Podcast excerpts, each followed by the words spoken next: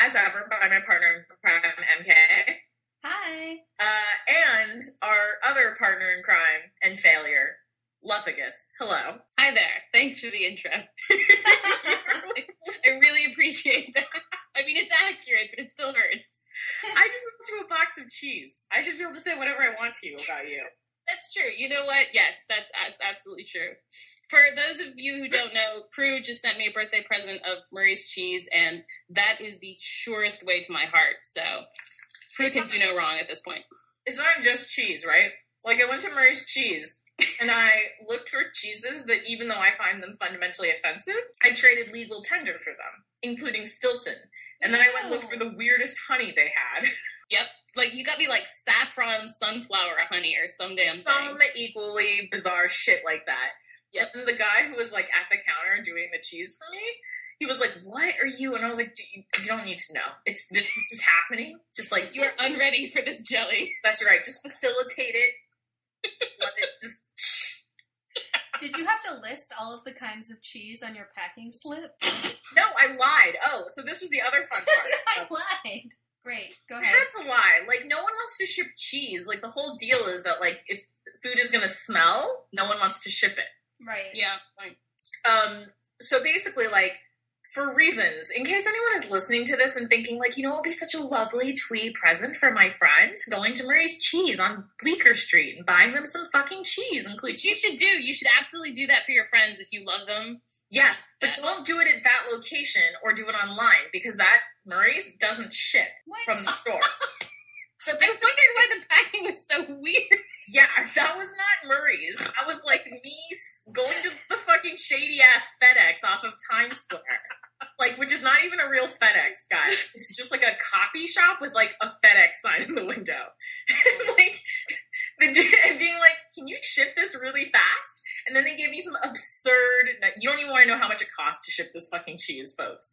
But the deal is, they were like, what's in this package? And I was sitting there thinking, like, hmm, I could tell them it's cheese and have him have him inevitably be like, "We're not going to ship it," and then I would be stuck sitting here eating Stilton by myself and ordering you another box of fucking cheese off the You website. don't eat Stilton. It's like solidified farts.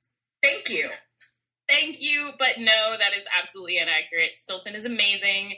Everybody should love it. So Uh, gross. Slash report listeners, I'm going to tell you a story at some later point about me, Lovagus, dad, Wales Shush! Everything she's going to tell you about this Whiskey is hunt. lie. It's libel. I'm going to sue. First of all, libel is printed. Slander is, or never mind. Anyways, so he was like, "What's in this box?" And I was like, "It was, it was so awful. It was like just imagine like comic book panels of like Hawkeye, uh, uh, cookies, literally just in cookies. It's like." Those are some fucking expensive cookies, lady. And I was like, you have no goddamn idea. And I was like, that bro thinks I'm shipping you drugs or a. Like, that dude definitely thinks I'm trafficking some shit. Which, to be fair, you were. It's legal to mail food in the U.S. I don't know if it's legal to mail cheese like that in the Shut U.S. up. I'm just saying. I like that he still enabled you. He was like, sure, I'm going to go with this. He owns a shady fucking coffee shop off of Times Square. He doesn't have any morals. I was about to say it's Times Square. Nobody gives a shit what anybody does on in Times Square. I know, like if I brought a toddler in and stuck him in the box, he would have been like, eh, fine. Cookies. Basically, I swear it's cookies. Ignore the crying. Mommy. what are you doing, mommy? It's cookies. Shut up. cookies don't cry. Good cookies don't cry. We have to Oh, move on. okay, this is. I, I can't believe I'm going to say this, but we have to move on. It's I nine know. minutes into the recording and we haven't even talked about our topic. what is happening to my life? I just high fived myself a la Liz Lemon because I'm a baller. No, so actually, guys, I'm sorry about that entire interlude. But this week's topic is drumroll, Does it deserve a drum roll? person of interest. Woohoo! Yay. Yes. Person I- of interest is a show that is happening to you right now. Can I can I just say that I, I have gone on record as, as saying that I'm not even sure that Person of Interest deserves its own slash report, but I have spent like the past month weeping like a fallen woman at you about this show.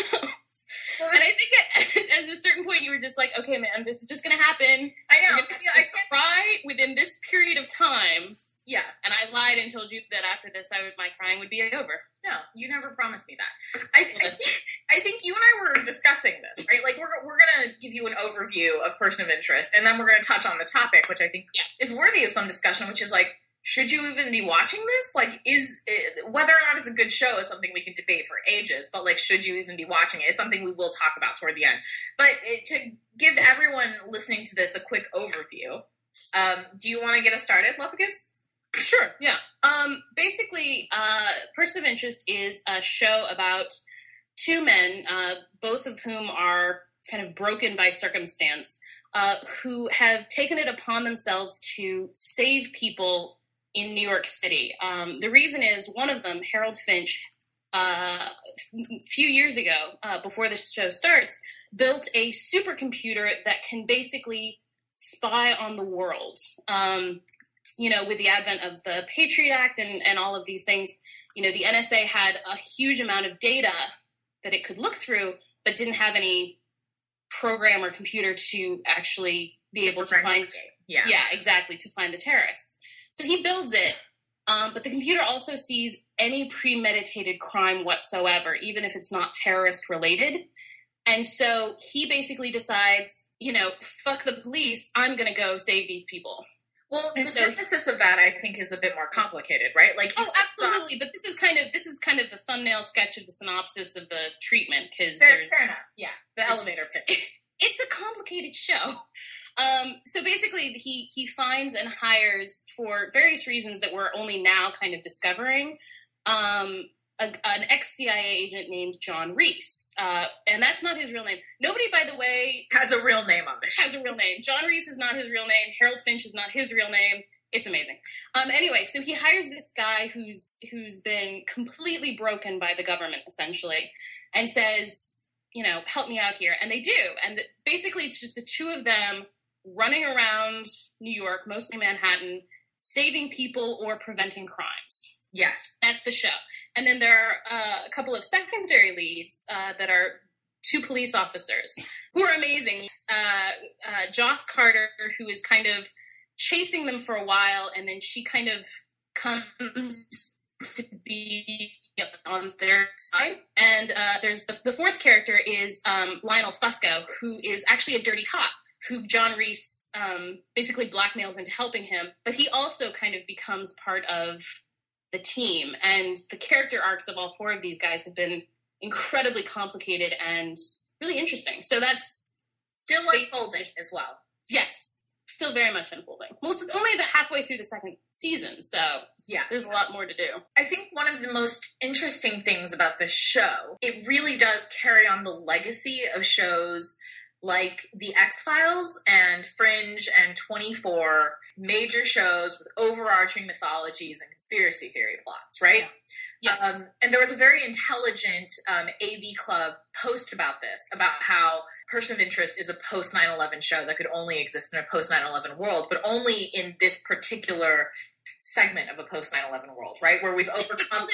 Yeah they called it a post post 9-11 uh, world. Exactly. Like we've overcome the immediacy and the reckless anger that came right after the attacks. And mm-hmm. now we're kind of like in this sort of reflective phase where nationally we're trying to clean up after ourselves after all of our sort of brazen behavior. Immediate post 2001 we've already put into place all these systems that it's like fucking impossible to take back right? Like i think that if anybody into in like december 2001 had thought that like the tsa would still be like this like in 2013 like we would have like checked ourselves before Yeah. we wrecked ourselves. But it's a really really interesting show that's culturally reflective of the time that we live in.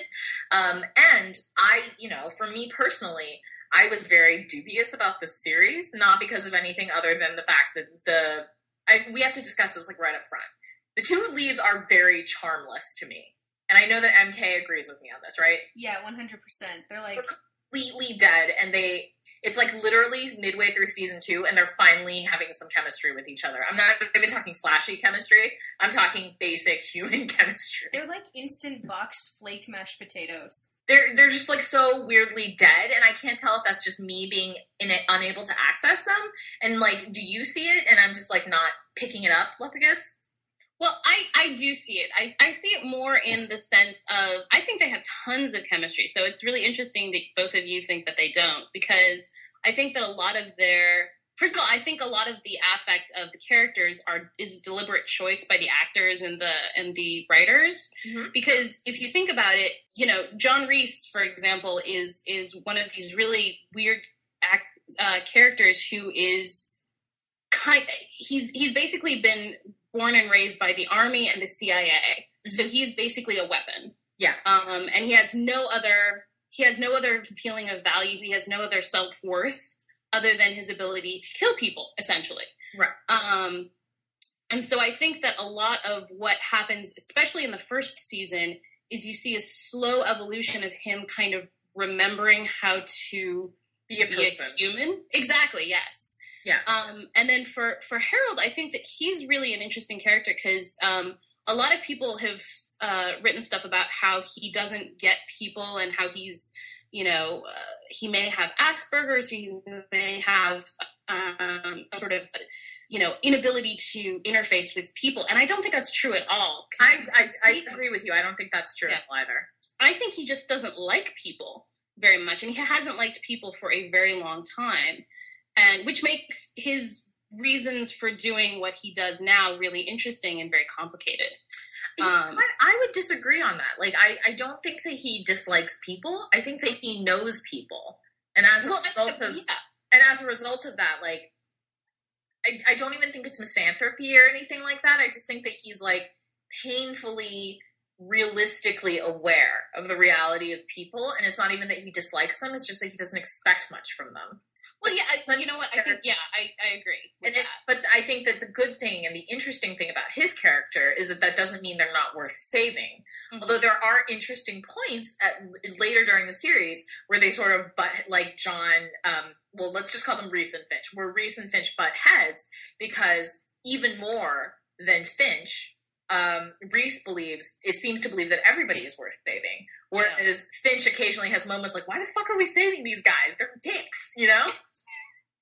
Well, they, they kind of switch off in, in weird ways because there there are, there have been times when Reese has been like, "Fuck this guy, I don't care," and and Finch is like, "Dude, no, really, you have to do this," and and Reese will do it. But but another thing that I think is related to the chemistry question is that it's not really so much about how they interact with the scenes as what these two characters will do and have done for each other to keep each other alive. Like halfway through the first season, uh, Reese's character is found by the CIA because the CIA has been looking for him because for He more or less reasons that don't need exploring at this juncture. Like at the Um, beginning of the series, the CIA and everybody in the world thinks Reese is dead, and by the middle of the first.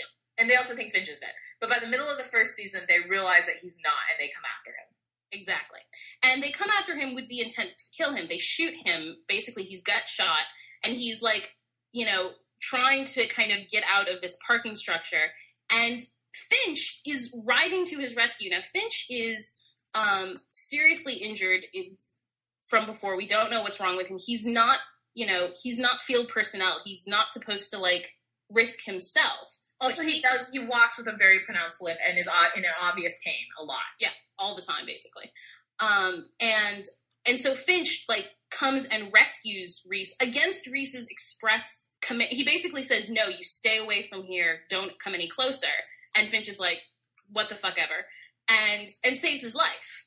Um and then halfway through the second season pretty much exactly the same thing happens. Uh, reese is caught by a rogue agent um and finch saves him again and then in the season finale of the first season, uh, Finch is kidnapped, and Reese uh, is supposed to just carry on this work of saving people without Finch. That is that that was the plan. That is the contingency. Yeah, and Reese basically goes. This was like not all about. Yeah, no, he literally he literally threatens the machine, because there's because the machine is another character that we should get into. Yeah, we But have to talk really, about the machine. Yeah, Like, exactly. if we go any He further. threatens the machine that he's going to kill himself unless the machine helps him get Finch back. what? MK, despite the fact that you're currently not into it, like weirdly, this show is more for you than it is for me.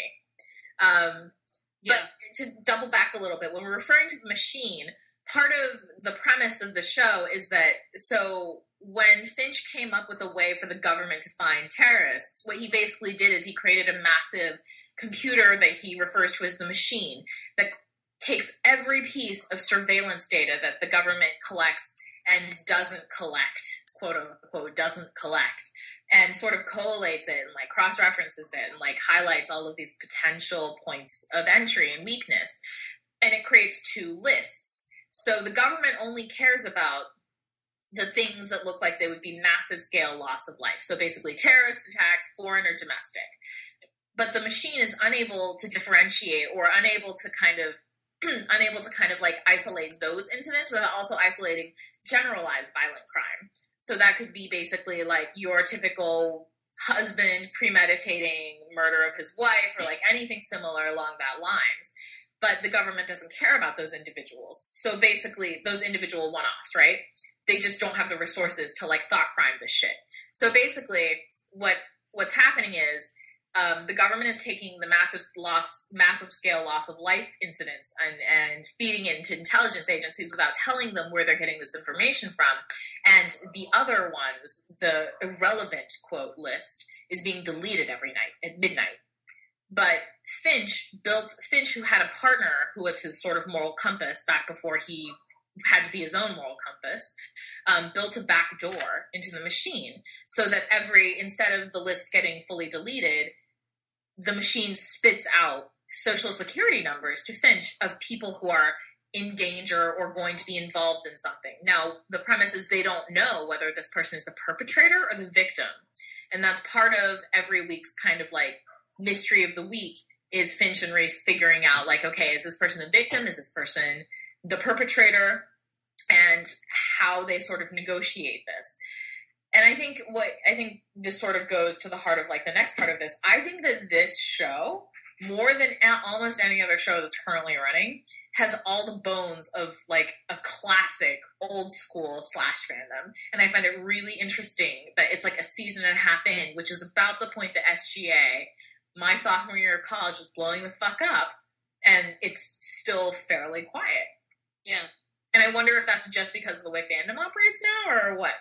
Well, I think there's actually there's a there's there are several reasons. First of all, well, I've, I've got a long list actually of reasons why it's not very popular. First of all, it's on it's it's not very online friendly. It's it's incredibly hard to find online. Uh, it, it's not streamed by CBS. Um, it's not available on iTunes. I it's not available on Netflix in streaming. Um, you can get the DVDs from Netflix, and that's pretty much it. Um, it's not on Hulu, obviously, because it's a CBS show. Um, so you can get the episodes uh, illegally, which would be so wrong. Um, but you can't. wrong. You can't so terribly wrong. Yeah.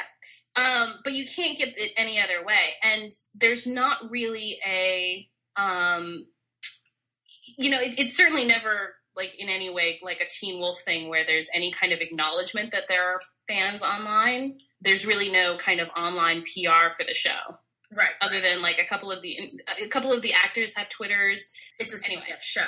yeah exactly um and then another reason i think is that it's the demographic seems to be like 49 plus like my grandmother and my aunt watch this show Yeah, I was gonna say because Prue and I were talking about this a little bit the other night because I've been trying to watch it in preparation for this, but I only made it to like one point. I'm gonna say 1.7 episodes so far, and none of those was a full episode. Um, we were like, yeah should we should talk about hello taylor's uh hello taylor's uh, scale of, of person of interest which is first the first step is confusion then uh i think uh, indifference and then entertainment and then obsession and then agony and i think that three of us are all at different points along that particular Yeah. scale so yeah, probably. MK, what were you saying? sorry. I know that I'm like basically a child on the inside, but one of the things I really like in TV shows is when they're like oversaturated with color and like you know everything is Mm. visually and auditorially very interesting. But Person of Interest, like all like sound, picture, everything is kind of a monotone. It's incredibly flat. Like it feels like it's from the 80s, and I think that's why old people like it, and like young people are like, "What the fuck is that?" I think that person of interest does that as a deliberate stylistic choice. Right. Yeah. But when Rubicon did it, I was obsessed with Rubicon, and it was amazing. But see, Rubicon got canceled, whereas Person of Interest is one of the most highly rated shows on television. And I Right? don't know why. because I'm not I know. I know. I'm only like 1.7 in, so I'm not really qualified. no, no. no. That's not. I wasn't gonna say something great about Person of Interest. I was gonna say something mean about Rubicon. But like, Did you even watch Rubicon? I tried. Let's not go there. I Uh, tried. No, no, I, I, I know exactly what you mean. And I think it's a deliberate stylistic choice, but I think what's intriguing, it doesn't, like, none of those things really kind of explains the fact that you have two male leads who are incredibly codependent and it's them against the world and they live in this incredible intimacy where, like, let me just give you a quick rundown. Like, I do not ship these two bros at all for reasons that we will explore at a later juncture in this podcast, right? But, like, they're so strong, my feelings on this. But. No, um, and I completely understand, but disagree. But anyway, no, no, obviously. Um, but let me give you like a quick rundown, listeners, of the reasons that I, I just like intellectually, I'm like, well, there should be like there should be like the wraith bait of Trish right now, and it doesn't exist, right? So first of all, they more or less live inside of a dilapidated library that Finch bought because why the fuck not? Just buy a library. Let's do this. Um, Beauty and the Beast, yes. Yeah, there's already been the gay dads episode, basically, where they like were one of them stole a baby, but then proceeded to like carry her around in a baby Bjorn and put her in a giant fucking hat, and it was just so amazing and good for me that I felt like someone had reached into my body and like twisted my ovaries until I just gave in. At the end of this, we're to have to give them the short list of episodes to try. Oh, we will. Don't worry. oh, don't worry. My short list is literally three episodes long right now. My short list is considerably longer. So Mine is like three. go You don't need any of the other stuff. Like you need baby, you need dog, and then you need one more, and that's it. Um, and then like, and then they adopt what is essentially a murder dog. Like it is a dog that was like that used to belong to the Aryan Brotherhood, but only understands Dutch, and just is the cutest murder dog in the history of time. And they just randomly have episodes that open with them like washing the dog together in their library house, And and then arguing over whose Arguing turn is over to dry him off. to wash the fucking dog, and Reese making up lies and excuses to get out of it, which you get the impression he does all the time. And then, like on top of everything, Finch just randomly buys Reese stuff, like tailoring, a loft, you know, like and just it, it- all of these things. I'm sitting here thinking, like in terms of just basic factual lists of things. All of these characteristics should wind together and create like the next shitstorm of cocks and sparkles on the internet. And for some reason, Fox and Sparkles. it just hasn't caught fire. And I, I find that really interesting. Well, I think I think a lot of that is to do with, um, I, weirdly, I think Teen Wolf is such a huge fandom right now that there's not really, look, like, you know, it's kind of Highlander. There can only be one, and just Teen Wolf is too too big. There's not that many people who are that interested in like a secondary fandom. Right? Yeah. So My fandom time is pretty much 90% Teen Wolf, 10% Hockey RPF right now.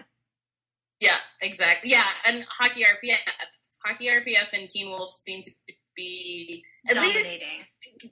You know, in a completely, you know, prejudiced dashboard Tumblr view, No, uh, seems to be pretty much everything. if you look at like the pin popular fandom page, every day, Teen Wolf, Hockey RPF, maybe one Gen Killfic or like Glee. Yep. And then like some Which is fine. And I actually, I, I actually have no problem with the fact that the fandom is small. Um, because uh, there there are a couple of really good writers in the fandom, and you know You're who happy. cares about anything else from me? Um, but uh, but it is it is a little weird, I will admit, Mhm. that there's there's a bigger fandom. It's just it's just particularly intriguing for me, like as sort of like from a fandom anthropologist point of view. Just I've been in this dreck for so long that you know you start picking up signs, right? Like I feel like Jane Goodall. I know what the gorillas mean. Like I, it's just you should sort of like okay look you've got two dudes they have a library they have a dog and there was a baby like Yep. at, at this point i should be writing an au like yep, that that is exactly what i should be doing. Instead i'm kind of sitting here thinking like this is a really interesting sort of like heir to the franchise of like the x-files conspiracy blah, blah, blah, blah, updated. You know? And I, I i find it really interesting. I find that intriguing on some level. It's it's also you know I think uh, something that I find interesting is that most of the huge like the really big fandoms tend to be sci-fi or supernatural oriented. Um, and Person of Interest, if it if it was on air in like 2004, could probably be argued as sci-fi. But I've read way too many articles by now that say basically like, yeah, actually this show is a little bit behind what's actually happening in the No, this is absolutely like this is the limits of what we can imagine, but by no means the limits of what the government can do, right? Exactly. Yeah. I mean, it, it, it's it's it's been attempted. In fact, the, the show addresses the fact that the machine is the successful version of things that in real life, um, the U.S. government has tried to do, and the Chinese government has tried to do, and a couple of other governments have tried to do, and apparently failed. But you know, That's lies. Apparently failed. Big Brother is watching. I know that like the modern conception of fandom, right, is that mm-hmm. science fiction slash fantasy fandom sort of like have a leg up in terms of interest. I, I can't shake the fact that like X Files is so massive, and even still, it's been so many years since it's been off the air. Granted, we've lost a lot of what go went into the X Files, right? Like we've lost a huge body of fan work, which is really tragic if you think about it. But then Gossamer Fluky still exists, and I'm just like, I guess part of me is like pissed on Person of Interest behalf that people aren't like going nuts and like making this a huge thing. And partially because I want stories about the dog. You do. Yes. I want. It Yeah. comes down to the real, the truth behind your motives here. Well, I was gonna say, I was gonna say, I, I, I do want to, I do want to tell uh, Slash Report listeners that literally, Prue, we were on G Chat when Prue started watching the episodes with Bear, aka the Murder Doggy, and she was like, "You know what? I gave a shit about some of these characters before, not anymore. It's all Bear all the time." That makes a lot of sense to me. But If that was pretty much your, your like spiritual journey into person of interest. It was like, oh, cool character, dog. dog. Yeah, it's like, oh, I guess you guys are starting to make some emotion. Puppies. Everyone else To is not. fair, really fucking cute dog. He's so cute, and he will totally eat you, and it's great. He's giant. Yeah, it's amazing. And then they It's give him a squeaky toy. All right, so okay, that's kind of like the setup of the show. Um, we should talk about the individual character slash actors, and since you got him knocked up, I think that you should start with weird gun dude. Oh my god, fuck you so hard. I did not get him knocked up. Okay, for the record, She did. something terrible, something terrible happened yesterday. She uh, did. She took him in the hatchback of a no, car. I did-. I had no part of it. I had Look at this. Look at this. okay. Once again, slander and libel, and I'm suing. I don't even know what you Uh, guys are talking about. so yeah, basically yesterday uh, somebody had the really brilliant idea because one of the running jokes in the fandom is that uh, Jim Caviezel, who plays John Reese, is uh, getting a little thicker around the middle, basically, and uh, which which happens when you're in your 40s and you're a dad and blah blah blah. But a lot of people just find it funny, and so somebody was like, "Oh, well, maybe John Reese is pregnant," and I was like, "No." I would like to say for the record that for once in the history of life, it wasn't me who said that. It wasn't me either. I think it was Hello Taylor. In fact, she's got a lot to answer for. My She's God. like a dark bitch, man. So, so Hello Taylor sends me like an ask being on Tumblr, being like, "Oh, maybe he's pregnant," and I of course publish it, being like, "Shame on you." And unfortunately, it has exactly the opposite intended It's like effect. they're like new on the internet or something. Yeah, basically, I basically was like, "Oh, here's a big slab of bloody meat," and I was waving it in front of sharks. And so Astolat wrote a um alpha. Is is it called an alpha omega fic? Yeah. Alpha Omega AU, yeah. Thank you. Um, which I I've literally it was the first time I'd ever even heard of it. I don't uh, I'm so sorry. I'm so yeah, sorry. and then Lazuli Song that. wrote an, uh, uh, uh, a, a, like a, a follow up, and then Judge Bunny also wrote a follow up, and it's all on AO3, and none of it's my fault, and they're all assholes. And yet your name is on all three of those stories. Yes, they're all gifts, and I'm I'm I'm clawing at the air with air quotes right now. they're all gifts.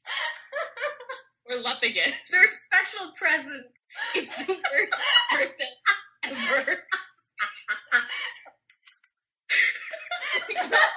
in the can make up for the fact that that. So basically, Anyway, I just want I just want to establish I just want to establish for all time that there is now MPreg and Alpha Omega AU in Person of Interest, which had been untouched by this. Yep. Previously. So now you've like released the nodding kudzu into your fandom. and it doesn't matter what you do, that shit's gonna climb all over all of your fucking power lines. And like two weeks from now, you're just gonna look around. There's gonna be like dicks everywhere, making babies. Dicks everywhere. yeah, I I, I, I, did, I did a lot of looking at my life and looking at my choices. Let me tell you what. Um, but aside from him being pregnant now, Yes. tell me about your weird crush on this man. Yes. Okay. The the weird crush on the guy that I uh, uh, call the violent, amoral unicorn of justice, basically, um, because he is. I John Reese to me, I have a huge weakness for uh, characters, um, espe- especially men, but all characters who are just basically have nothing, um, and or start out with nothing and kind of build from there. And one of the one of the moments when I realized that I was absolutely head over heels in love with John Reese was, I think the the episode with Zoe, who Zoe will talk about later. I love Zoe. Zoe's the best. Um, the the episode where we're introduced to Zoe, which I think is the one that Emily or M is uh, is watching now. Um, Oh, where is this, this like Lady Finch- Fixer? yes, the Lady Fixer. Okay, yeah, that's what I'm watching. So at, at one point in the show in the episode finch breaks into this woman's apartment and, and asks john you know over the phone saying where do you keep the things you care about? And without even thinking without you know any kind of sadness in his voice or anything like that john reese says i don't have anything i care about. And i was just like oh my god that's that's his character in a nutshell. He has nothing that he he has no possessions. He has no um really loyalties other than to Finch. He's got no family. He's got no friends. Uh, he's got absolutely nothing. And I love that character because he builds from that so amazingly. So anyway, yes, what were you gonna say? No, no, no. I was just saying he has nothing. The first time you see him as a character um, in the show, he's a homeless, crazy, drunk bum on a train. Yep. And that's your very first image of him. And every single thing he accrues is given to him by Finch. Yeah, And even now, he seems to like. I still don't think he's reached a point where he like takes things for himself. Do you know what I mean? Like he'll take things if people give him stuff, Wait, but it's like he's almost forgotten how to do it. yeah. I know that you said well, that and I don't think he happened. cares about any of the things that he's given. I mean, he cares about like at one point Finch gives him an apartment, like a gorgeous apartment off the park, like it's insanely beautiful. Um, and I think that he likes it, but like if something happened and he never got to go back to that place again, he would not think twice about it. It, it wouldn't matter to him. It- it- things just don't interest him, and that's really that's a very odd character. I don't know of a lot of other characters who are like that Yeah. on TV. MK, what were you saying? I know that you said that all of this already happened in the show, but isn't the fic that you would ideally write basically like Finch gives this dude a dog, a baby, and a lovely library to live in? Yeah. Do you And see then- what I'm saying when I say like there should be wraith bait for this? Like it should literally just be called the library because they live in a fucking library with a dog and a baby, but like it doesn't exist for But some reason. Obviously, the climax of this story is when he decides to take something for himself, and that thing is Finch. Well, he basically has taken Finch, like in a really in a really interesting way. Like he is. Savagely. like savagely up the ass. We'll, we'll talk about that later too, I'm sure. But like he he's basically Reese is really interesting because at at a certain point in the show, he does start taking things. He like you know he he takes Fusco, who's the uh, the dirty cop, and he basically just uses him because he's convenient. Um, but then he starts taking responsibility for Fusco as well because they're kind of friends in a really twisted way. And then he also takes Carter, who is this uh, cop who is the first chasing him and trying to, you know, bring him to justice, uh, uh, and then kind of um, uh, gets gets saved by Reese and Finch. And Reese is basically like, "I love her. Can you just keep her forever because she's amazing?" Um, and Finch kind of agrees to do that because Finch will do whatever keeps Reese happy. Um, and so, watching that particular um, character arc where Reese does start asking for things for himself uh, is really fun and interesting. It's good for you. And he's just so broken. It's he's just so broken. it's like the things the, the things that you know and, and people have touched on this before but he has no sense of boundaries he has no sense of like personal space like people in the show like um people that he's saving or people that he's interacting with will like will touch him or like mess up his hair or like get in his face. And he just doesn't react Yeah. at all. He's basically a robot and it's really really like you watch it and you kind of are like okay. And then you think about it and you're like that's amazingly fucked up. Like it's just it's it's beautiful for me to watch somebody like that who is basically you know dead inside but in a beautiful way Uh-huh. Good. and, and you're just so dubious right now i can actually visualize your expression right now Can you? i really really can Can Mm. I can promise you that if you give it another couple episodes, you will actually enjoy it a bit. I think I At least. Enjoy it a bit. Resounding words of recommendation. Well, I, again, I, I don't know that I would universally recommend the show to everybody. no, agreed. 100% agreed. Yeah. Um, and I was just saying how, um, as a counterpoint to you, I think of the two characters, I find Finch far more interesting because Mhm. he, it's harder for me to get a grasp on him. Like, I have a very clear idea of what the fuck is going on with Reese. Mhm. Finch, I think, is a much more complex character, helped much in part by the fact that Michael Emerson is a good actor. And I think that the other one's, you know, he's trying real hard. Jim, Jim Caviezel's very attractive, and that's kind of how he does his work. And See, that's I fine. think he's not attractive, and I should be handicapped in terms of attraction to him because he's a silver fox, ostensibly, but not really. Like none of my dirty old man stuff is like helping him out here in this. Well, I was going to say, I actually find Jim Caviezel outside of this role terribly attractive. Like, I was dubconned into watching um, Count of Monte Cristo. Uh, sure. Are you sure you looked No. at your life and your choices? Like, did you look at them hard? Did you did you I check was twice? when I watched it.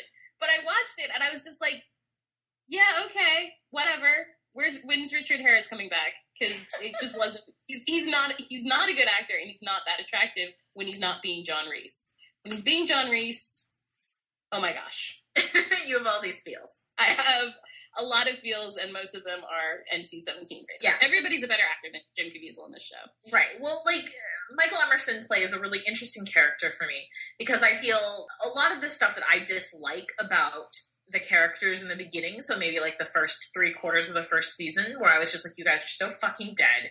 You guys could be playing opposite like a brick wall with pants on, and it would essentially be the same amount of character chemistry in every scene."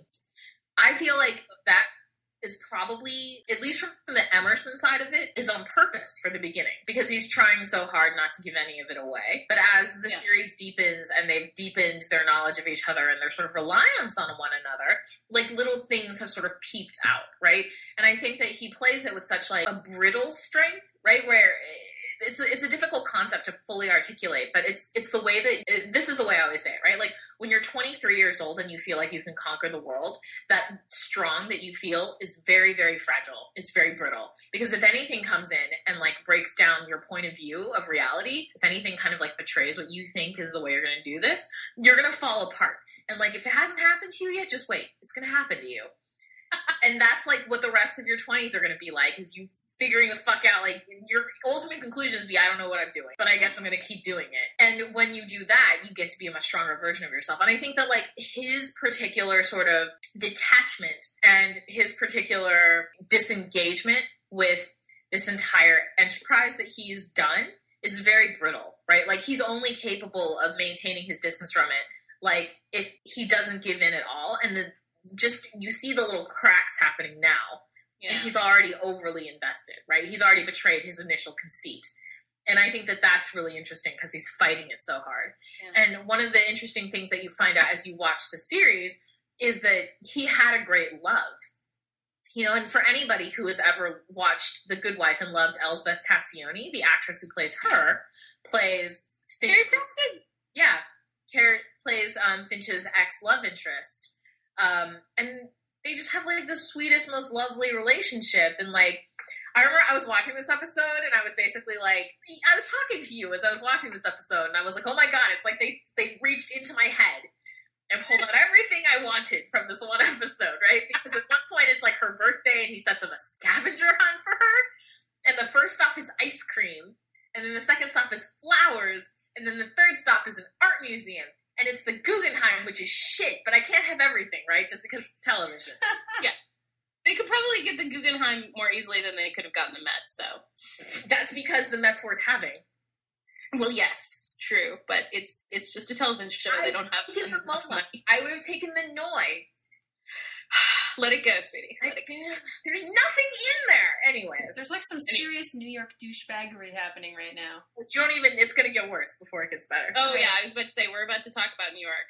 No, but I think that Emerson plays a does a very good job with that character. And as the show has progressed, I think the problem now for me is that he is very convincing in his role, whereas like Unicorn Jim remains equally dead to me. Like he still hasn't started to access my feelings box. Yeah, and I think and I think that that's that that's legit, and uh, and actually, and I think that one of the other things about uh, that that might have something to do with it because uh, this show also indulges in a lot of flashbacks, both for Reese and for Finch. And in the flashbacks, you not only get to see Finch's uh, great love, but you also get to see kind of his secondary great love, which is his BFF, Yeah, his best Nathan. Nathan. Oh my God, Nathan, who I adore. Uh, Nathan is this like Texan blonde, like kind of douchebag, um, who's incredibly charming, and he's kind of the Steve Jobs to Finch's Steve Wozniak. Wozniak? I think Yeah, that's it. Oceanic. You can just call him the Waz. The Woz, exactly. Um, in that Nathan is kind of the face of this company that the two of them run together, and Finch does all the work. Um, For anyone listening to this freaks out and starts writing a treatise about how Jobs is like a visionary thinker or whatever, and Wozniak like bailed out and didn't do anything. This is only the thinnest of metaphors. Like this is not. was this is this is coming from somebody who doesn't really actually know how to operate her This is not actually. This is not actually like a parallel here. So you can like shut down the fucking Apple Mail email. exactly. I've never I've never read Pirates of Silicon Valley, so this was this was me being ignorant and saying that. Oh, don't worry, don't worry, Lupagus. They're making a movie with Ashton Kutcher as Steve Jobs. no fucking shit. It's No way. for you. It's gonna happen just for you. Oh god. Worst part is I'll probably go see it anyway. I know. Continue. So anyway, um, so at, at some, uh, so in the interactions between Nathan and Finch, you actually get to see a hugely different Harold Finch. Like he's he's kind of he's funny. He makes jokes. He's uh, he's not injured. Um, uh, he's he's just a very different and much more, I think, accessible character. Um, and then at some point in like 2010, before the show uh, starts, um, Nathan dies and uh, Finch is grievously injured. And I think uh, both of those things contribute heavily to the way that Finch is now in the show. And I think that seeing what he was like before the accident or whatever happened, we don't know, by the way, anything that happened. Yeah. Um, seeing him before that uh, kind of colors your perception of what Finch is like now. Whereas Reese was kind of always dead inside and just kind of got progressively deader. But the interesting thing about Reese is right, like his entire he also like lets lest anybody think that he doesn't have like a tragic romantic backstory. He does, and it's actually quite sad, right? Like It is, but it's also kind of uh it's kind of it's not it, it, it, it is hugely tragic. Basically, he had a girlfriend 10 years ago. He was stupid in love with her, but then he didn't see her for basically 10 years. Like they met once at an airport and then she called him kind of out of the blue and then she died. Uh, before he could get back to to help her with whatever was wrong. Uh, and over the course of the show, you find out what was wrong. She was uh, married to an abusive guy who eventually killed her, and and it's incredibly tragic. But it's also, I, I think, it's a really weird problem for Reese to have because he didn't really know her that well. And can I can I put forth like a potentially like controversial, like completely emotionally dead narrative point on this one? Yeah. It's a very tired trope. And Oh, that's fridge girlfriend, yes. I, I think that like that's the reason why no one is really that upset about Fridge Girlfriend. Like her name is Jessica. The whole thing is like the first minute you see her, she's a tragic character because you know that like she's not alive. Like you, the first minute you see her, you know she's dead. And she's not dead right now. She'll definitely be, be dead in the future. And her entire point in the series, like from the minute you know her, is to be some sort of like burning coal of pain in his heart somewhere. And while that's, you know, there's a reason that's a cliche and there's a reason that works. I like, he's not good enough to pull that off in any way that's convincing. And she's not good enough to pull that off in any way that's convincing. And the premise Well, of the writing, the writing in that particular relationship has been crap. it's yeah, exactly. And the writing on that show is not good enough to pull it off. So basically, like you're just sitting there and you're like, okay, well, I know she's dead. I don't know how why she's dead. Yeah. But it's very, it, it, it is very weird because Finch's backstory is very subtle, and Reese's backstory is very much like, okay, they they opened up a book of tropes, and it was like, how can we get people to care about this character? Give him a dead girlfriend. It's like, no, I could do better than that. Agreed. And I think that in a weird way, like, had they not gone with that and it was just the ache of lingering regret because he was too damaged to actually be in a relationship with this woman, hmm I would feel more for him. Uh, yeah, I would I would be much more interested in him if she was alive and had kind of said something like, you know, thanks for rescuing me from my husband, but I'm not gonna be with you because Yeah, like, I, it's, crazy, this isn't going to happen. Yeah. basically. So yeah, well, we can't always get what we want. So Not until we take over the world. true. Carry on. So anyway, so the other person that I want to talk about real quick is um, the third lead, uh, which is uh, Joss Carter, who's played by the um, luminously beautiful uh, and incredibly wonderful um, Taraji P Henson, Mhm. uh, who is an Academy Award nominee and was not on the billing for the show for the entire first season. Like all of the all of the um, because I live in LA and all of there were there were just tons and tons and tons of uh, of advertising uh, advertising for this show, Mhm. and like I found out that Taraji P Henson was on it when I watched it. Like she wasn't advertised at all, which I thought was weird. But anyway, she's incredible and really interesting in that she is the only purely good character in the entire show.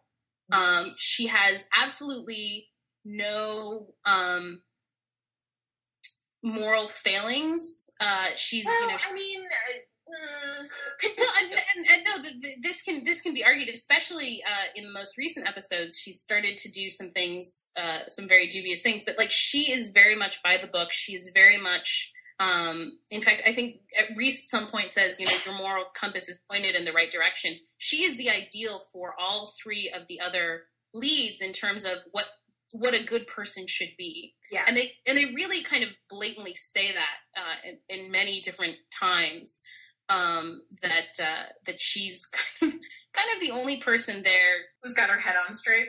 Yeah, basically everybody else kind I of like I find the interesting thing about her is that I think a lot of characters that are meant to be like the good characters, you have like the Madonna whore complex in all Yeah. shows, right? When it comes to women, and too many shows fall into like it would be tempted to make her like perfection. And I think that while she is incorruptible, she's not. She's also not inflexible. So Yeah.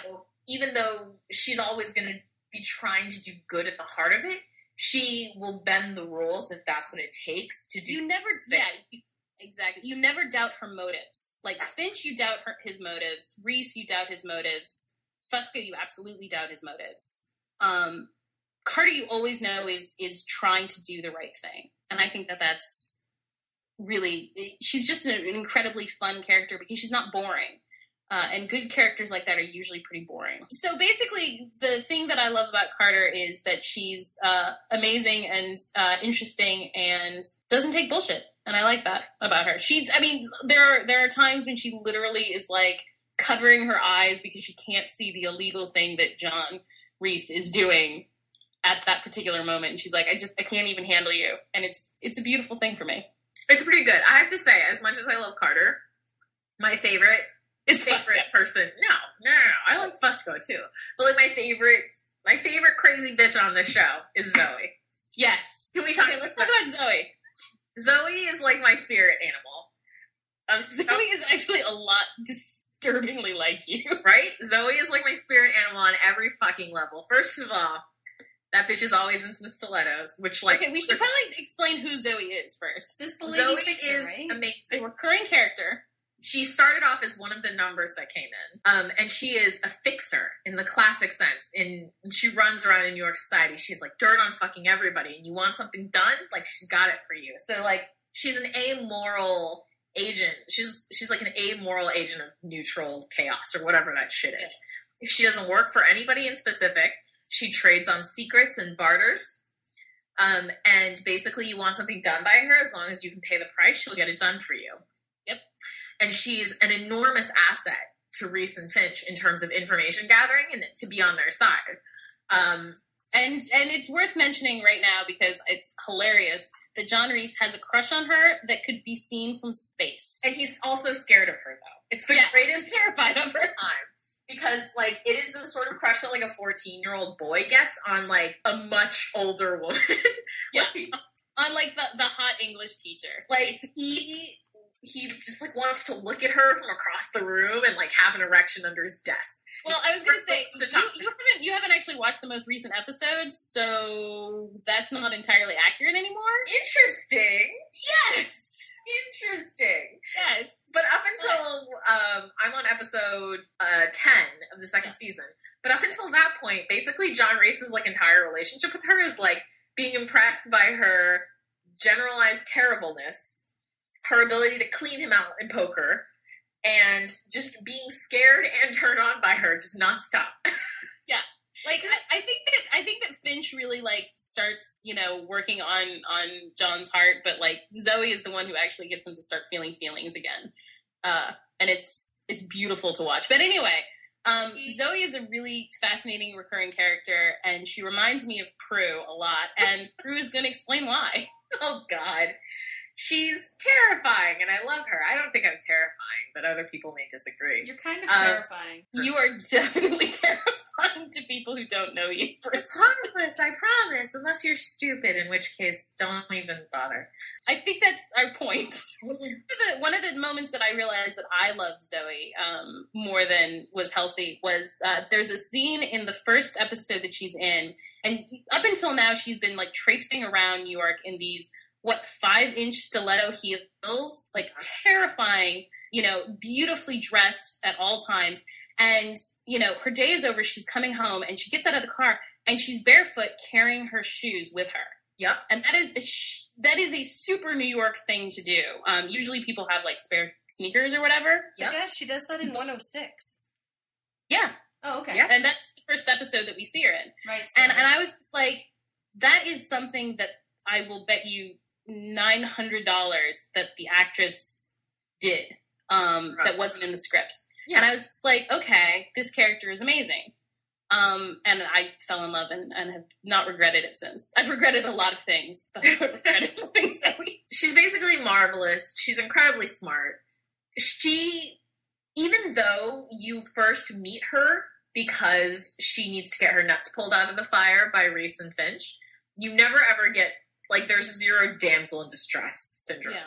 She involved must in the show. recuse herself, in fact. She does, and she continues to do these things, right? Like, and she seems amused by them, and Yeah.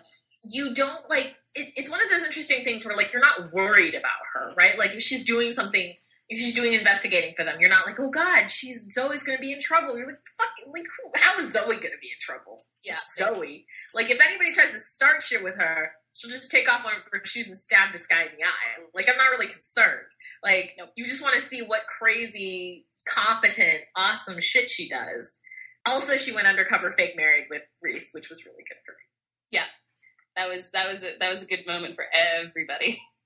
And she was going to fight Reese for custody of the dog. She would've- well, and the dog doesn't belong to Reese. The dog is Finch's, and So you know that's another argument to have. So yeah, no, Zoe is amazing and uh, and and a lot of fun to watch. And she's been in like half a dozen episodes at this point. They have a, they don't have many recurring characters that aren't villains. And We should talk about the villains too because they're amazing. Um, but uh, but Zoe is definitely you know a prime jewel among uh, among the women of uh, person of interest.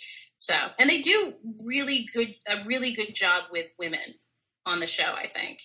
I think, they do a, I think they do a fair job. I feel like there's some disposable ladies that I'm just like, ugh, get out of here. Oh, absolutely. Well, and and and Jessica, uh, Reese's uh, dead ex girlfriend, is is uh, is a huge mark against them. But you know, for every every character like that, they you have an arch villain like Root, um, who is uh, Who is played by Amy Acker? who is played by Amy Acker, Fred from uh, Angel the series, and who is uh, fascinating and really really personable. And Um, completely bug fuck insane. Oh, absolutely insane. Basically, Amy Acker plays Root, who is a hacker, um, a computer expert genius person who extrapolates the existence of the machine with almost no outside data, finds out that Finch is the one who built it, fools the machine into thinking that there's a hit out on her, therefore getting Finch and Reese to come rescue her, and then kidnapping Finch in order to get access to the machine.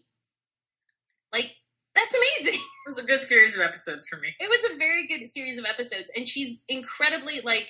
We can talk about the chaotic neutral or whatever, but she's like this chaotic evil character who you literally have no idea what's going to happen or where she's going to turn up next. And she's turned up again um, in the most recent episodes, and you know, literally when she came on screen, I I was like, oh my god, what's she going to do? Like, I was- I'm scared. But her her arrival always precipitates interesting things, right? Like and Oh, in the beginning when you were like, What? The reason that Reese is sitting there like literally arguing with a CCTV camera, Yep. street corner in New York City, threatening While there, while there's a bunch of Aryan Brotherhood about to shoot him to death. yeah, like with poor poor Leon standing, who is like another incidental recurring character who I love to pieces, standing next to him, like waiting to be murdered by the Aryan Brotherhood, while John Reese is threatening to murder himself. It's because of Root.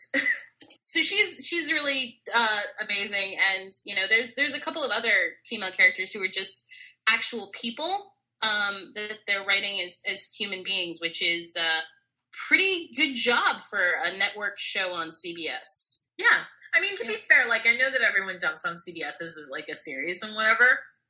And while I know that NCIS Good is like reason. I was about to say NCIS Well, no, franchise. no, no, no, no. Like, while NCIS is not like anybody's cup of tea, the original series of the show, like, I feel like their female characters have been some of the most interesting. And, like, you have to watch the series actually to get it. But, like, I think Ziva is an example of, like, an amazing female character that everyone sort of, like, just discards, right? She's a Mhm. beautiful woman. She's incredibly powerful as an assassin. But, like, everyone you know, like they never trade on her beauty. You know, that's not the reason she's interesting. Except she at never- the very beginning. Except, well, yeah. And they also like don't tart her up ever. Like if you ever look at Ziva on NCIS, she always has her hair pulled back in the most utilitarian outfit. She's, she's- dressed like like what's his face on Hawaii Five O. Like it's like cargo pants with as many pockets as possible. Yeah, And, she's, like, she's basically Lady Steve from Yeah. Hawaii. Oh, like she's fucking crazy. Like she She's was Lady punch a shark in Israeli. Steve. Great. Yeah, she would punch a shark in the face, like if she could. And like whenever they're breaking into a room in like a sting situation, she leads because come on, it's it's Ziva. You want her first. One of the She's- moments where you know that Ziva is amazing is like Tony is trying to like the way that he was with Kate, he would like say all these sexually harassing terrible things to her just to get her all riled up. And he tries it on Ziva, making like a bunch of BDSM comments, and she's like, "Whatever, I already know that you like it on bottom. You probably like to be colored up and like whipped." And he makes this like sad yes noise, and they just carry on. MK, where are you? Like, are you? You you're confusing fan fiction with reality. No, again. I was that gonna say, I- that happened actually in happened. the show. No. See, here's the thing, guys. Okay. When she actually digs this up, what will happen is that Tony will have made a BDSM joke, and then Ziva will have thrown it in his face. But then none of the other stuff that she just described will have actually been real. I'm That's gonna sad. find it, and I'm gonna show to it to you 'cause I would have actually watched the show if there was any, you know, anything like that. But actually, hauling it back to person of interest, and I'm spoiling this for Prue. Um, I don't think I'm spoiling this for Mklutz because she doesn't care. Um, but one of the one of the other characters that we are um, we've just been introduced to is kind of like Ziva, uh, much much more terrifying, I think. Um, but we just got an episode that was from the perspective of the relevant list. Oh, Um, cool. A- a- yeah, aka the people who actually are uh, employed by the government to deal with the machines numbers that they give uh, for potential terrorist threats. And the entire episode is from her perspective. Her name's Sam Shaw. And we go through this, and she's kind of the Reese uh, version on the other side. Um, she's the muscle Good. and yeah and she's terrifying it's it's actually 45 minutes of her just killing people basically like don't know that she leaves a whole lot of people alive she shoots reese at one point like a lot Whatever. He has- yeah he, he he literally he literally like peeks into the room at one point and is like could you please not shoot me again? And she's like maybe. Give me a reason not to. And uh, so and she's she's coming back. She's a recurring character as well. And she's played by sarah shahi who people should know from fairly legal and life where she played danny reese. And she's uh, she's incredible in this role and uh, really really really scary but in a good way I like scaries. yeah you'll like her when you when you get to that episode you're gonna be like oh yeah because reese and finch aren't in the episode hardly at all Is is the dog is Bear in the episode? yes, is definitely in the episode. Good, because I Leon, as Leon, who is another one of our favorite characters. shut up, MK. I like that that's your concern. You're like, but holy shit, is the dog there? Like, if that baby had stuck around, you would have been like, but the episode is about Bear and that baby, right? Dude, I would watch a whole fucking sideshow spin-off about Bear and that baby. Can we talk about the, the fact that Prue, that Prue has, has tried to bribe and then blackmail me and then just shamelessly begged me to write a story You have no no idea how much shameless begging. So much begging. Story based on the the real life story of um two a, a, couple a gay couple who essentially found a baby in the subway um and she really she really super wants the person of interest version of this um where I want this so hard. I would like go find a subway baby and punch it in the face to get the version of it. You understand this? Like, look I- in, in, in our defense in our defense if any of you readers or listeners uh, actually go and watch the baby episode which is called baby blue i think it's the 17th episode of the first season it is. It is one fucking cute baby. I just it was like it was me clawing at the air around my face. I Oh, was, the. I was so overwhelmed with like, you know, okay. For all the listeners that are that have also watched The New Girl, Yeah. Do you remember that episode, listeners, where Jess is like at the job interview and she's like crazy on her period and she sees the picture of the puppy in the cup? this is like this is my puppy in a cup. And it's like baby in a hat. Baby. That's so big.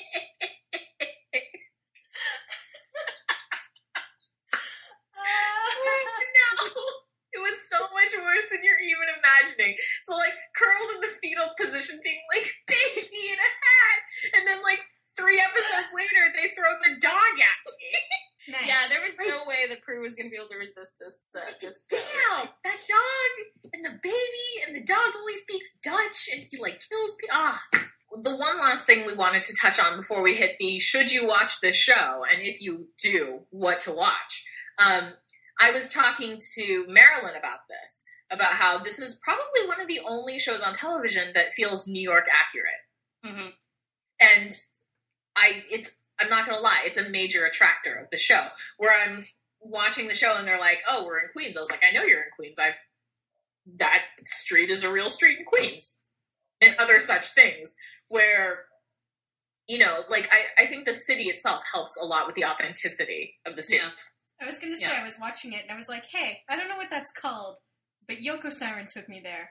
Well, yeah, and I mean, it's it, it is it does give a hugely different flavor to uh, from like a show like Castle, which is all shot and set in, or it's set in New York, but it's shot here in LA, um, and everything there is fake. Whereas in Person of Interest, and they've talked about this, um, is all shot not only in New York, but most of the time it's outside in New York. Like there's there's a lot of scenes in the street, there's a lot of scenes at Central Park, and you can't fake it. Yeah, it's it's it's one of those things where they're like, "Oh, we're in like a back alley in Queens." I was like, "Yes, I know you're in a back alley in Queens." It's like all of these things are really accurate, and there it's a show that like while is fairly Manhattan based, they actually like go into weird parts of Brooklyn and like Mm-hmm. you've seen them down like in Bay Ridge and like weird stuff like that. And you're like, oh, like this is not just the TV definition of New York City. Yeah. You get the whole span of it. Yeah, exactly. Yeah, they've had they have they've had episodes set in you know the suburbs of Far Rockaway where Reese gets a parking ticket and is really super sulky about it the whole time. Um, and you know they have they have uh, scenes set in like Coney Island and it's Coney Island, you know, and and even things like that they could fake that like uh, restaurants and you know interiors of uh uh uh, courts and things like that and hallways are still actual practical locations. Like Yeah, they actually actually ripped out. This craft.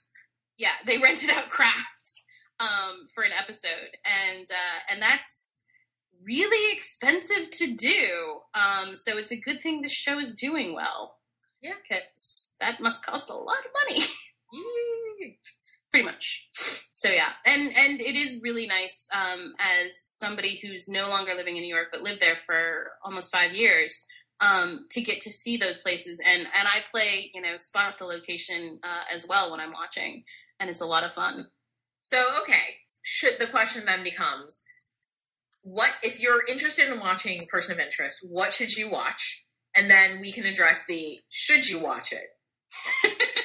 that's probably a good order to put it in 'Cause, uh, got a lot of feelings so you go first because your list is shorter than mine My And list is incredibly short. Um, it is literal.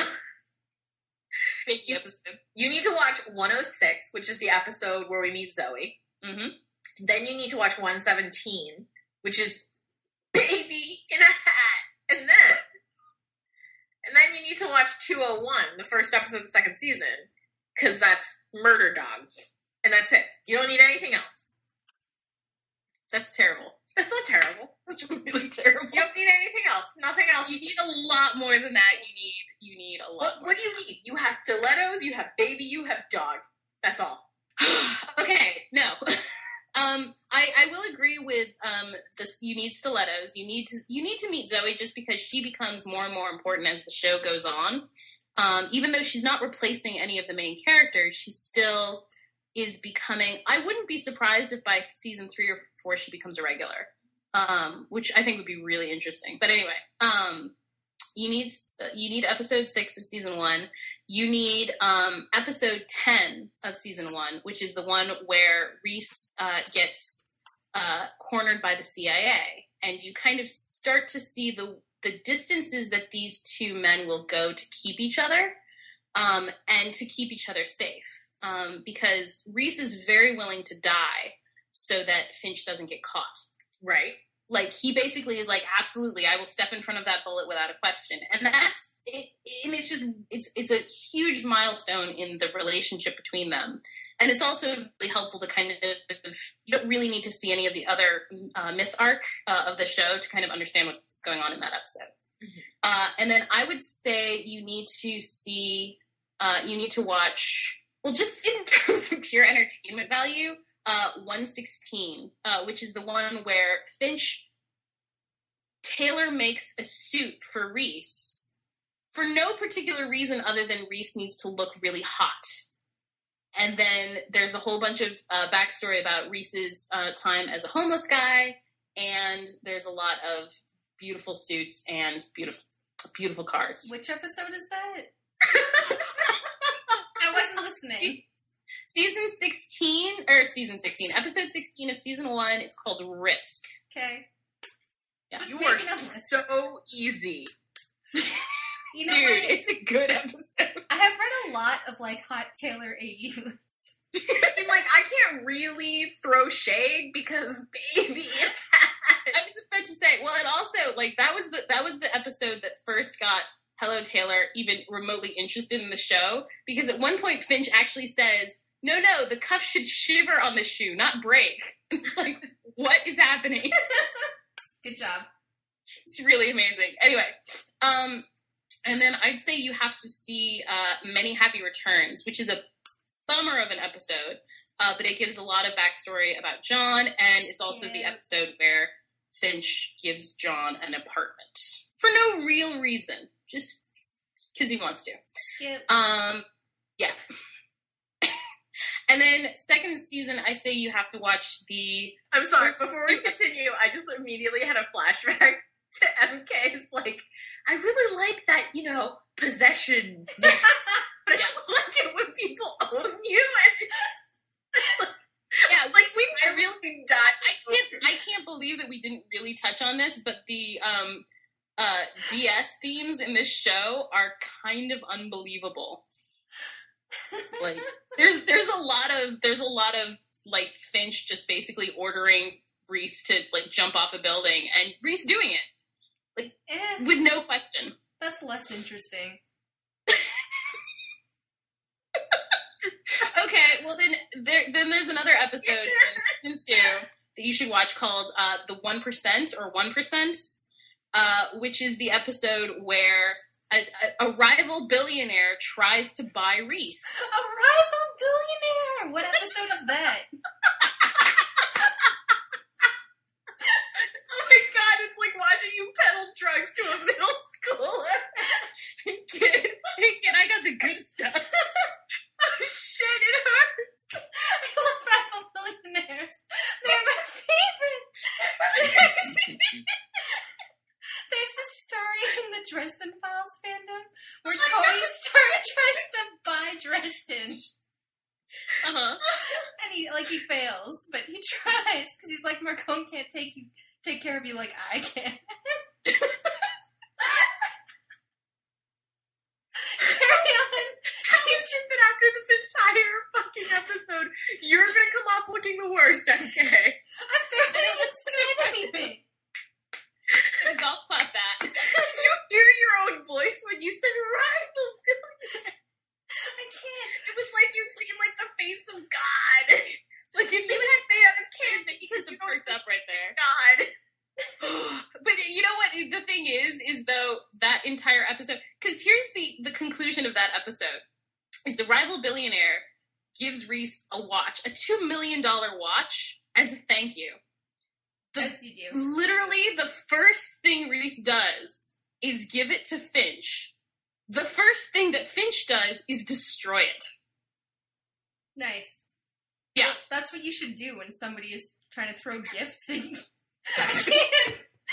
It's like this asshole's trying to take my woman ain't gonna happen You Yeah. realize she's doing right now is looking for that episode to download. Yeah. Like she Uh, doesn't need anything else. Well, this, this is why I'm saying, like, this is these are my recommendations. If you, like us, live bad, That episode is episode. 214, according to IMDb. What episode is that, MK? 214? yeah, it's 214. I knew it. I fucking knew it. Shut up! You did this to me! I did nothing. I told you to watch Stiletto's Baby Dog. You invited Gus on this podcast. Yeah, I was gonna say. No, I will. I will take absolute responsibility for that because Prue hasn't watched that episode. yet. It's a rival billionaire. Are you okay? You're A like rival billionaire who takes him to Russia in order to like impress him. I love Russia. I think we all need a moment to recover. Can you just can the just next do new your best? episode, um, the most recent episode, which is 216, which is the one with Sam Shaw, where you get to see the other half of how this machine works. And those are my recommendations in terms of ones that will, if, if anything hooks you, those episodes are going to hook you. Whatever, guys. The letters, baby dog. Yeah, the, in the billionaire episode, they, that Reese and, and, and Finch also have a conversation because uh, Bear is feeling depressed, and they're worried, literally, that they're not being good parents. Yes. What if they're not being good parents? I will let you. I, I I'm not going to tell you what the conclusion of that is, but there is a conclusion. God, I'm so worried about Bear. You should be. He spends the entire episode sad. Oh, so fear much to give it back his squeaky toy. So the question then becomes: Do you think people should watch it? I like it because it fulfills like a little place in terms of my media consumption. That like I love conspiracy shit.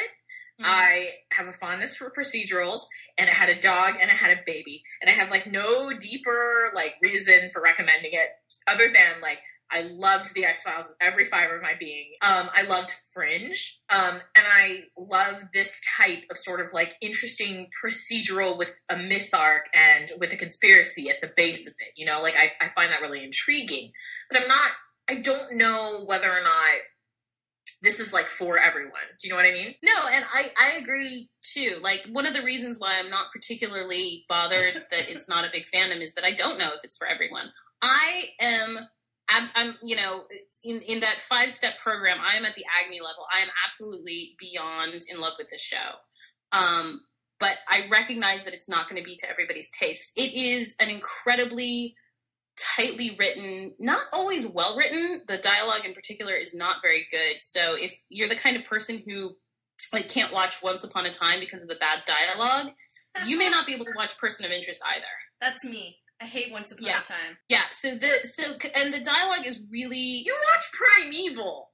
Yeah, Oh. but that has time traveling fucking dinosaurs. So clearly, shitty dialogue is not really the barrier to entry to you. No, you know what it I is? was like, say- yeah, yeah. Once Upon a Time is just really boring, and I hate everyone on it. Well, and that's valid, and that's fine. But but I'm talking about just from a pure dialogue perspective. It's not it's not very well written. The plots are incredibly well written. Um, the conspiracy stuff is really fun and keeps unfolding.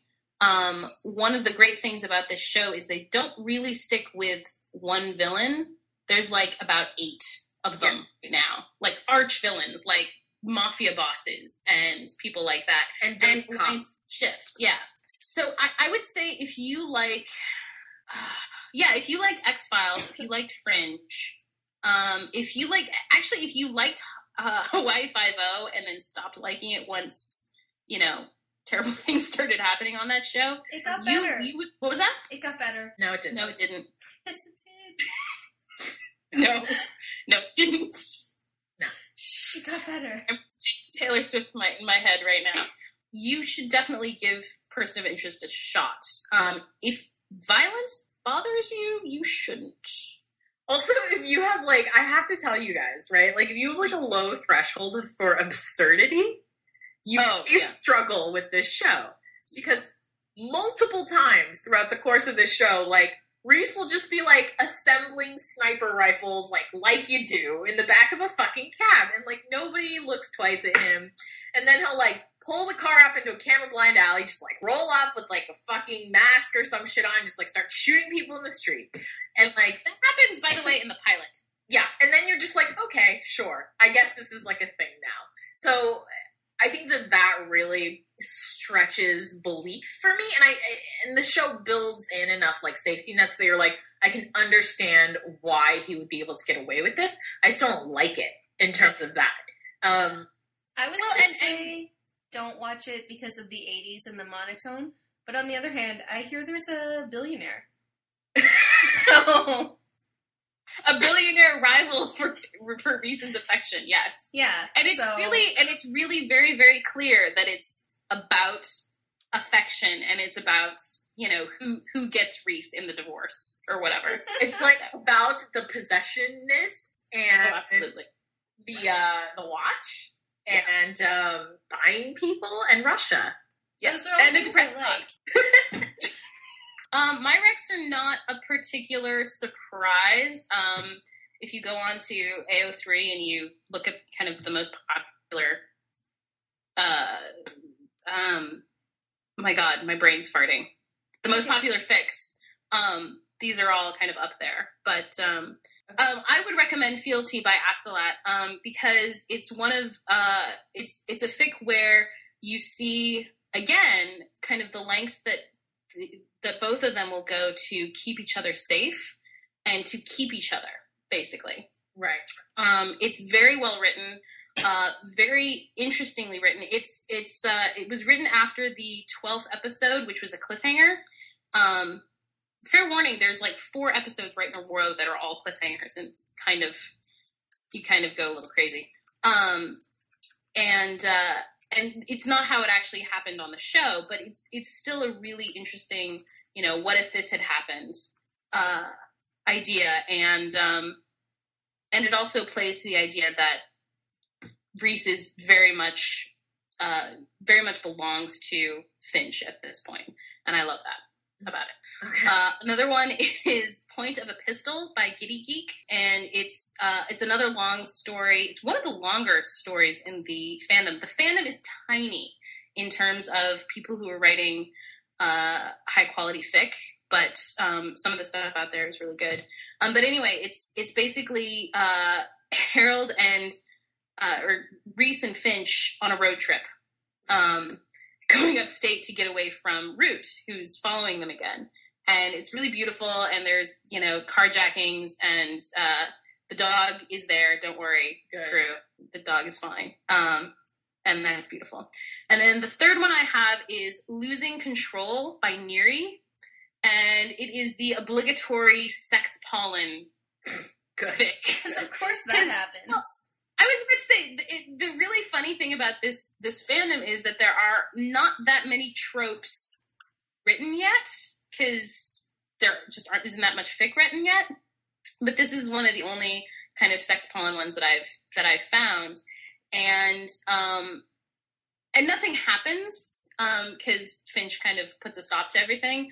But it really is it's it's all about Finch's headspace um, which is a really fun place to be because he's I- I think that he's a very difficult character to write um, and I respect it when uh, people write it well and I think Neri wrote it very well so those are those are my rec- I absolutely do not recommend the Mpreg in any way Which guys I totally read. yeah I read it too and I, I, I hate everybody associated with that It, Never it gets like four Mpreg thumbs up though.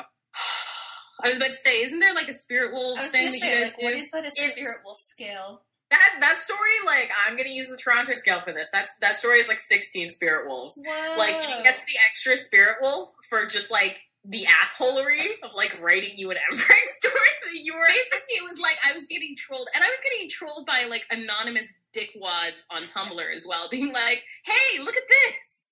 I have to seriously. I give it 16 Toronto Spirit Wolves because, like, you know, like 15 is a super huge number of Spirit Wolves, but it gets 16 because it's extra trolly and you brought upon your own demise. So basically, you're the tragic hero of your own butt pregnancy. I was about to say I was I was definitely hoisted on my own petard uh, for that, and Own Mpreg. Exactly.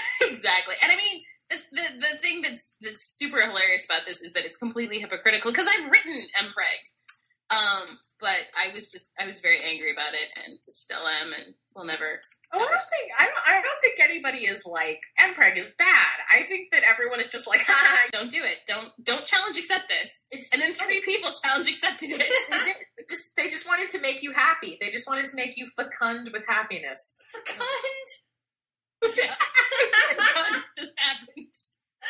Fun Just like Reese, Yeah, right? and, and now now I have I have friends of mine who are threatening because because one thing that I I will absolutely take credit for. Uh, and I can't recommend it because it's still a work in progress. But uh, Lazuli Song is totally writing me a story where John Reese turns into a cat. Good. Yep, This that's happened. That's happening. I've, I've made her do it for two other fandoms, and uh, Je ne regrette rien because it's hilarious. Does he have Uh, kittens? What was that? Does he have kittens? No, I don't think so. Although he, there is a conversation about the fact that he's kind of a pudgy cat. 'Cause Hey, he get- Lazuli Song, because I know you're going to listen to this. You should give him some kittens. he should totally have some kittens. I was about to Give say, him some kittens and then have the millionaire, the rival billionaire, steal him. Oh my Yeah. god, yes! And keep him in like cat luxury. Oh my god. I don't even know what's happening. you guys have all turned against me. This is like last night. I was I was talking to Screamlet about it, and I was like, "Oh my god, this Mpreg thing is to happen. It's terrible." Lazuli song is in on it, and she was like, "Oh, you know what should happen? Pregnant with kittens." And I was, it was literally like I realized that everyone around me had just turned against me, and everything was dark. Darkest timeline. Now, now s- some friends of mine are because um, I have tags on Tumblr for all of this, all this this entire show, and my tag for um, Finch is the Nerd King of Manhattan, and my tag for John Reese is Violent Amoral Unicorn of Justice. And people have been threatening me to write, threatened to write for me the AU where he is a unicorn and Finch is the king. I like, realize, obviously, the natural result of that is some Loki crossover shit right there, right? oh, I'm sure So that's that they can like discuss how to be single horse mommies together. But that's the thing is that like everybody that I've introduced the show to has gone through like the this show kind of sucks. Why are you making me watch this? And then eventually is like, why did I just watch every single episode? Where are the rest of them? Oh my god. So fair warning. We'll see. We'll see how this goes. All right, guys, we've we've been doing this forever. Um, Yeah. We have to end this.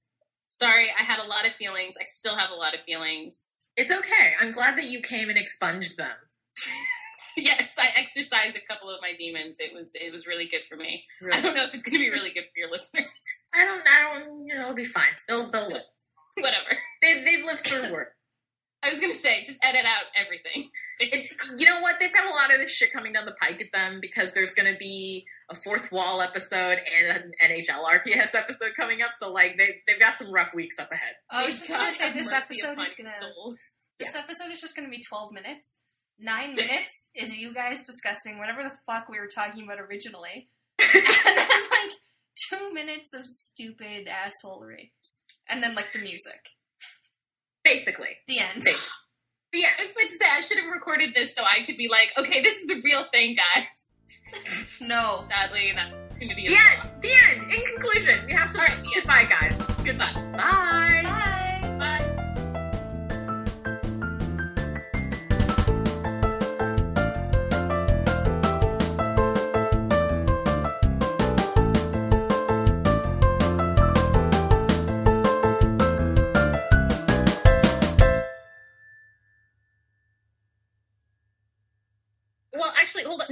Any like? Are we just going to talk about our feelings, or is there anything? The only person who has feelings about the show is you. Okay, hold on. I'm gonna swallow this muffin. Yeah, you are. Swallow it down, baby. Nom, nom, nom, nom, nom. That that was super duper attractive. You're just lucky you can't see this right now.